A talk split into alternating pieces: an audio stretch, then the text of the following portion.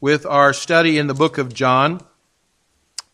And we're in the middle of chapter 11 and the raising of Lazarus from the dead. And say, well, that's not very much of a Christmas uh, theme. And yet, uh, the Lord willing, next Sunday, uh, we'll have more of a Christmas message from the book of John. But uh, uh, we're going to take a little break in our uh, verse by verse study next week. But then this morning we want to continue to look at the events that took place around the raising of Lazarus from the dead. And this morning we want to look at Come to the Master. In our last study, uh, we noted some responses to the trial of losing loved ones. Many times, uh, this time of the year, when our loved ones who've gone on have passed away or gone to heaven and they're no longer with us, and many times it's a kind of a sad time. We think of, you know, it'd be nice to be with them again. But we've talked a little bit about how we respond. And as we said, there are various ways to respond to the loss of a loved one. And that's what we have here in John chapter 11, where some sisters love, uh, lost their brother to death. But you know, there are other serious trials that come in our lives as well. Maybe financial trials. Uh, it may be a disease or a sickness. It may be the loss of a job or could be persecution from those who don't want anything to do with God or our faith in Him. And there are times when family members don't get along. Can you believe that? Sometimes family members don't get along, and as a result, there's anger, there's bitterness. They're not only angry and bitter toward one another, but they're angry and bitter toward God. And yet the Lord has in control of our is in control of our difficult situations and he's got many lessons to teach us if we would just learn to trust him.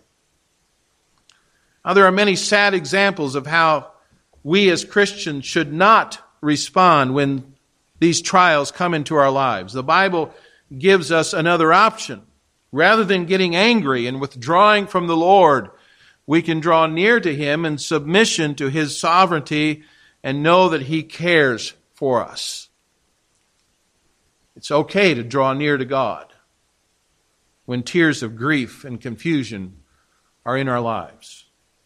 The main thing is to draw near with a submissive heart, trusting in His love and His care for us. Now, Mary, the mother, or the sister, excuse me, of Martha, did that when Jesus came to Bethany after the death of their brother Lazarus. Martha first went to the Lord as he came to the village, yet Mary stayed in the house, we read.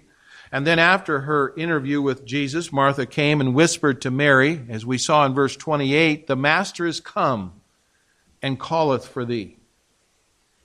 Mary did not say, Oh, I'm too angry right now. I don't want to talk to him. That's the response we find sometimes. People, when they get upset about the situation, I don't want to talk to him. I'm angry. Rather, she did what we should do in our times of trouble. She got up quickly. She went to Jesus. It says in verse 29, and she fell at his feet, weeping, and repeated what Martha had said in verse 32 there Lord, if thou hadst been here, my brother had not died. The significant thing is that Jesus did not rebuke her for her tears or her lack of faith. Rather, we read in the shortest verse in the English Bible, verse 35, Jesus wept. Now, commentators differ in interpreting Jesus' emotions here, as I'll explain, but I believe that John wants us to see Christ's compassion here for these sisters in their time of loss. This story pictures what Hebrews chapter 4, verse 15 and 16 says for we have not an high priest which cannot be touched with the feelings of our infirmities, but was in all points tempted like as we are, yet without sin. Let us therefore come boldly into the throne of grace that we may obtain mercy and find grace to help in time of need. And so I believe our text here teaches us the call and compassion of the Master and how it should draw us near to Him in our time of trial. You know, in difficult times, John wants us personally to apply Martha's words in verse 28 The Master is come and calleth for thee. Notice, first of all, come to the Master to learn. Come to the Master to learn. Now, as we're going to come to the Master to learn something, that means we have to, first of all, draw near to Him. Martha did not say, as she easily could have said, you know, Jesus is here, He's calling for you. No, she says, the Master is here. Jesus, the Master or the teacher or the instructor par excellence and is most effective, his most effective lessons are often when we're hurting the most. We all tend to be rather self sufficient. You know, many years ago, uh, there was a TV commercial. I can't remember what even was it advertising, but a mother was trying to give some advice to her young daughter, and the daughter would say in frustration, Mother, please, I'd rather do it myself. Isn't that way we are sometimes? I'd rather do it myself. We think we can do things by ourselves without God's help. But then the trials hit, and we realize the truth of Jesus' words from John 15 and verse 5. It says, Without me, ye can do nothing. It's at these overwhelming times we learn the most about Christ's all sufficiency. Someone wrote, Until I've learned to trust, I never learned to pray. And I did not learn to fully trust till sorrows came my way.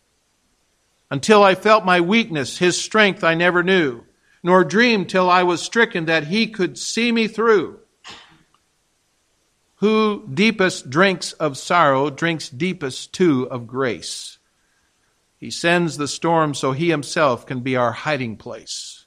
His heart that seeks our highest good knows well when we when things annoy.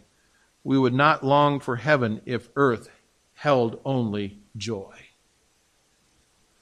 And so, in a time of trials or even grief, realize that you're enrolled in the school of Christ, that He has given you an opportunity to learn about His all sufficiency.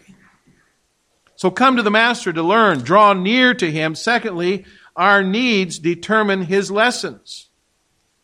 Martha was a kind of take charge person. She was one that wanted to get things done.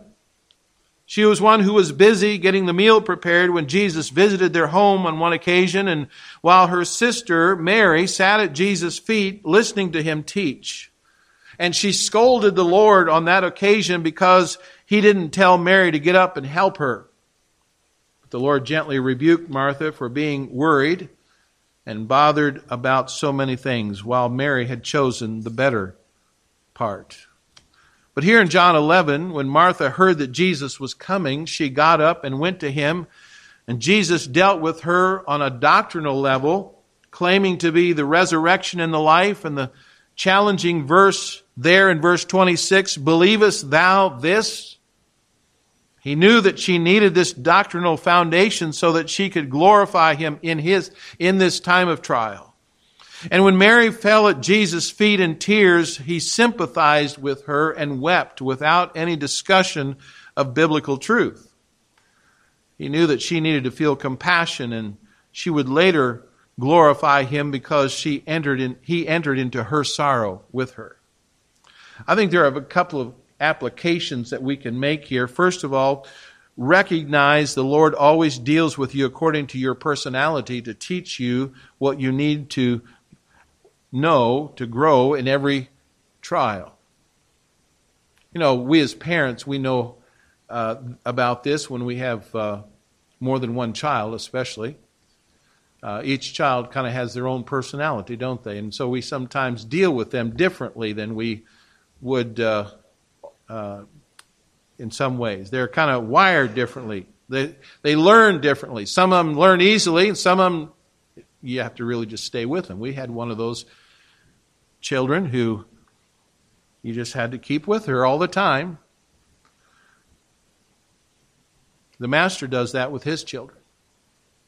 He tutors us individually in a way that we can best learn the lessons. But we need to try to understand, and we do this through prayer and through the Word of God, what does the Master want me to learn through this trial that I'm going through? Recognize the Lord deals with us according to our personalities. Secondly, we should be sensitive to the unique personalities of others when we try to comfort or help them in difficult situations. You know, some people need a word of encouragement. Some people don't need any words, they just need your presence. You just they just need you to be with them and maybe cry with them. In other words, there is no one size fits all when it comes to helping others in their time of need. So we need sensitivity and wisdom, and we need to pray and ask God to help us to have that when we come to people and help them. But for us who trust Jesus Christ as our master in times of trial, we have to know him. And the more we know who he is, the easier it is to trust him. And so John shows us, secondly, come to the master for help. This chapter shows us both Jesus' humanity and his deity. We see his humanity very plainly in verses 34 and 35, where Jesus asks the location of the tomb and then he weeps and we see his deity earlier in the chapter when he knows that Lazarus is dead and he knows he's going to raise him from the dead. And then when he tells Martha that he is the resurrection and the life and whosoever believeth in him will live even if he dies and will never die. Came across this very recently. It kind of explains this in a, in a, in a tremendous way, I think. It's been re- observed that by the side of every humiliation connected with the humanity of the Messiah, the glory of his divinity was also made to shine forth. The coincidences are manifested undesigned on the part of the evangelic writers, and hence all the more striking. Thus, if he was born of a humble maiden of Nazareth, an angel announced his birth, if the infant Savior was cradled in a manger, the shining host of heaven hymned his advent. And so afterwards, if he hungered and was tempted in the wilderness, angels ministered to him, even as an angel strengthened him in the agony of the garden. If he submitted to baptism, the voice and the vision from heaven attested to his sonship. If enemies threatened, he could miraculously pass through them. And if the Jews assailed, there was a voice of God to glorify him and if he was nailed to the cross, the sun scraped his brightness and earth quaked. If he was laid in a tomb, angels kept watch and heralded his rising. You see, the fact that Jesus is fully man means that he can identify and sympathize with your problems this morning. The fact that he is fully God means that he is sovereign over all. He can help with your problems. Of course, the God who made us completely understands us. He's full of compassion toward us. But Jesus' humanity especially qualifies him to sympathize with us. Now, there are three aspects of Jesus' humanity, I think, that come, come through our text this morning. Notice, first of all, Jesus experienced grief and deep feelings. Isaiah 53 and verse 3 prophesied that Jesus would be a man of sorrows and acquainted with grief. The fact that Jesus wept at the tomb of Lazarus shows that whatever our grief may be, Jesus knows it and he enters into it with us. I think in noting Mary's grief, along with the more token weeping of the other mourners, it says he groaned in the spirit and was troubled. Now, the word groan there seems to bother some so called Bible translators, and they're troubled with it, not just knowing quite how to take the Lord's response. But the word has the sense of an emotional reaction. Usually, when something troubles me from time to time, I sigh. Ever do that? And my wife sometimes uh, knows that uh, when I sigh, she, and she'll even say, You're sighing again. I recently read that sighing was healthy because it helps you clear your lungs. And that's my story, and I'm sticking to it, okay? But the word here, groaned, has a sense of an emotional reaction, usually with a release of the breath. It can range from a sigh to a snort. Well, I hope we don't snort, but uh, I don't believe Jesus was snorting, but he certainly could have been sighing. Jesus, in absorbing the grief of his friends, I think, uttered a deep sigh. Now, what may be in view in contrast between deity and humanity, in his deity, he had delayed his arrival, knowing that he would resurrect Lazarus to the glory, but yet in his humanity, he was witnessing firsthand the grief which two of his dearest friends were suffering because of his delay. Now, it also says here, there's another verb here in verse 33. It says he was troubled. It's also used as Jesus contemplates his impending death. We'll find in John chapter 12 and then also in chapter 13. And so perhaps Jesus is deeply moved by the sister's grief and by the, what he knows will happen after he raises Lazarus. The expression used here implies that he now voluntarily and deliberately accepts and makes his own the emotion and the experience from which it is his purpose to deliver them. And so some have difficulty determining the certainty of exact meanings of John's word. We can know that our Savior was not an unemotional person. Even though he knew that he was going to raise Lazarus, it didn't prevent him, didn't keep him from entering into the sister's grief. He experienced deep feelings and grief just as we do. And even though he knows that one day he's going to wipe away all tears, he still sympathizes with us in our sorrows. So Jesus experienced grief and deep feelings. Secondly, Jesus was not ashamed to display human emotions. You know, Jesus could have restrained his tears. After all, he knew that he would soon raise Lazarus from the dead. Besides, his tears could have been misinterpreted as weakness. You know, men don't cry. Some people have that philosophy. And it could be misinterpreted as weakness or frustration on some part. That's what the Jews surmised in verse 37, but Jesus did not worry about that. He was completely human, without a sin nature. And his tears show that it's not wrong to express our feelings as long as our hearts are submissive to God. Now, the New Testament states three times that Jesus wept. It gives it here, then in Luke chapter 19 and verse 41 when he wept over Jerusalem's unbelief. It also speaks of it in Hebrews 5 and verse 7 uh, and also in the Garden of Gethsemane, but never that he laughed. Isn't that interesting? You think Jesus laughed? I think he probably did, but it never states that in the scriptures. Maybe you could have a case for that in Luke 10 21, where it says Jesus rejoiced in spirit. That could have been interpreted as a laugh, but we're never told that he laughed. I think it's worth noting that John uses a different word, verse 33, for weeping to describe the loud wailing of Mary and the mourners than the word verse in verse 35 where it says Jesus wept. Jesus wept, but he was not wailing in despair.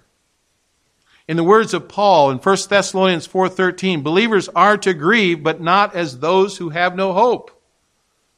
It's interesting also that while the shortest verse in the English Bible here is uh, John 11:35, Jesus wept, I understand the shortest verse in the Greek New Testament is 1 Thessalonians 5:16, rejoice evermore.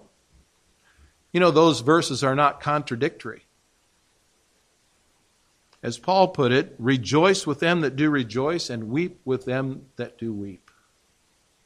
Jesus entered into sorrow of his sisters. As we become more like our Savior, we should not become unemotional, but rather people who express godly sorrow. So Jesus was not ashamed to display human emotions. Thirdly, Jesus motivates all, uh, Jesus' love motivates all his actions. In verse 36, we read Jesus, uh, the response to Jesus weeping. It says there, Then said the Jews, Behold how he loved him. And they were right because John has previously underscored Jesus' love for Martha and Mary and Lazarus. In fact, Jesus' love for these dear friends was the reason he had stayed two days longer where he was, allowing Lazarus to die, according to verse 6. And love always seeks the highest good for the one loved, and the highest good for anyone is that he or she gets a greater vision of God's glory. And so they will grow in their faith. And both of these aims are behind Jesus' delay in going to Bethany.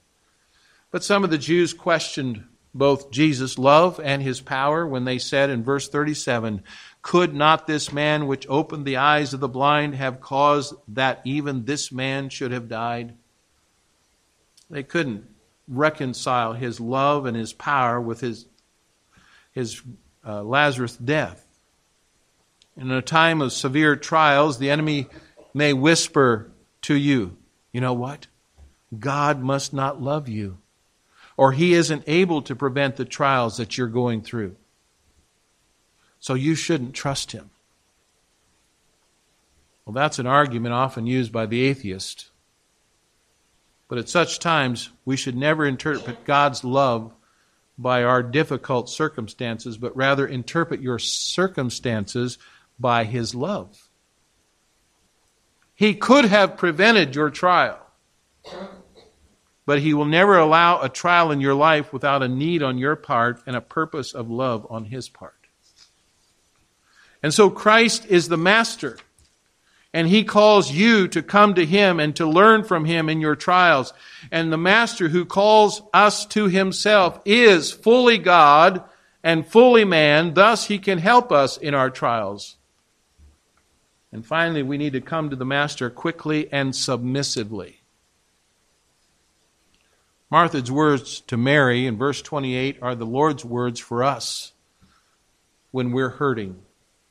The Master is come and is calleth and calleth for thee. Notice here, Jesus is always present and waiting. Now, Jesus was there, but Mary had to get up and go to him. And even though you may not feel His presence, He is always present and He's always available to give grace if you go to Him with your trials. And then, secondly, we need to come to Jesus just as we are.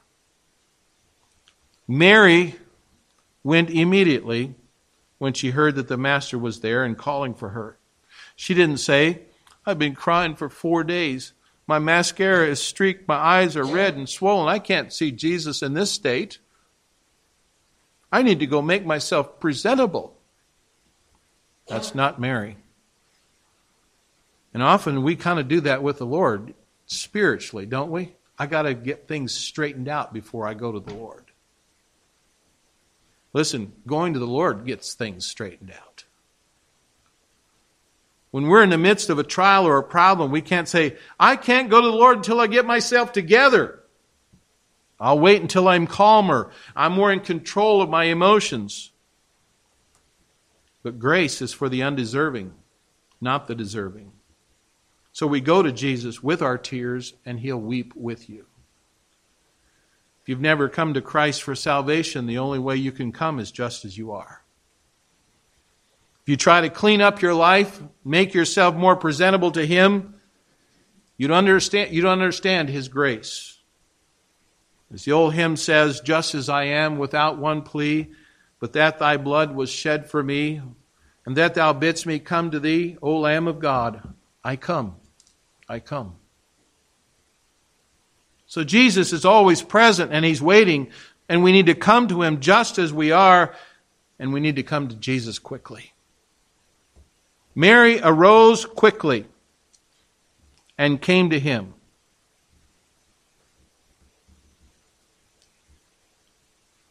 She had friends at her side who were consoling her.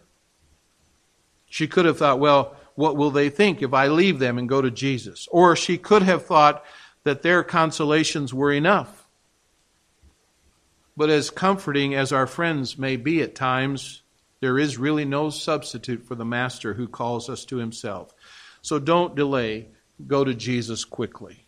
The sooner we go, the sooner we'll experience his comfort and compassion. And then finally, come to Jesus' feet.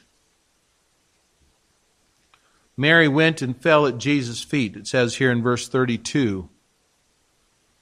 Every time we encounter Mary in the Gospels, it seems that she is at Jesus' feet. Luke 10:39, she was at Jesus' feet and heard his word. In our text, she pours out her grief at Jesus' feet. In the next chapter, in John chapter 12, and verse 3, we'll find her anointing Jesus' feet with the expensive ointment, drying them with her hair as she prepared him for his burial. And I think in this, she's an example for us. First of all, we need to learn God's word about Jesus, and then you'll know him so that you can take your sorrows to him in a time of grief, and that will lead you to worship him as one who died for your sins. A mission administrator from the United States was visiting a school in Kenya where he was listening as teenage girls shared how they had been blessed by hearing the Bible in their own language. One girl testified that the verse that had the greatest impact on her was Matthew 5 4. Blessed are they that mourn, for they shall be comforted. Another said the verse that had the greatest impact on her was John eleven thirty five. Jesus wept. She said that when she wept at night, she knew that Jesus was weeping with her. This mission administrator wondered why these two girls were mourning and weeping. And he thought that maybe they had chosen these verses to share because they were short, they were easy to remember. But the school's teacher leaned over and whispered to him that both of these girls had lost their parents to AIDS. And Jesus' compassion comforted them in their loss. You know, in the same way, the Master calls us to come to Him with our tears. He cares for you, and He will cry with you. We need to come to Him. Let's pray. Father in heaven, thank you for your compassion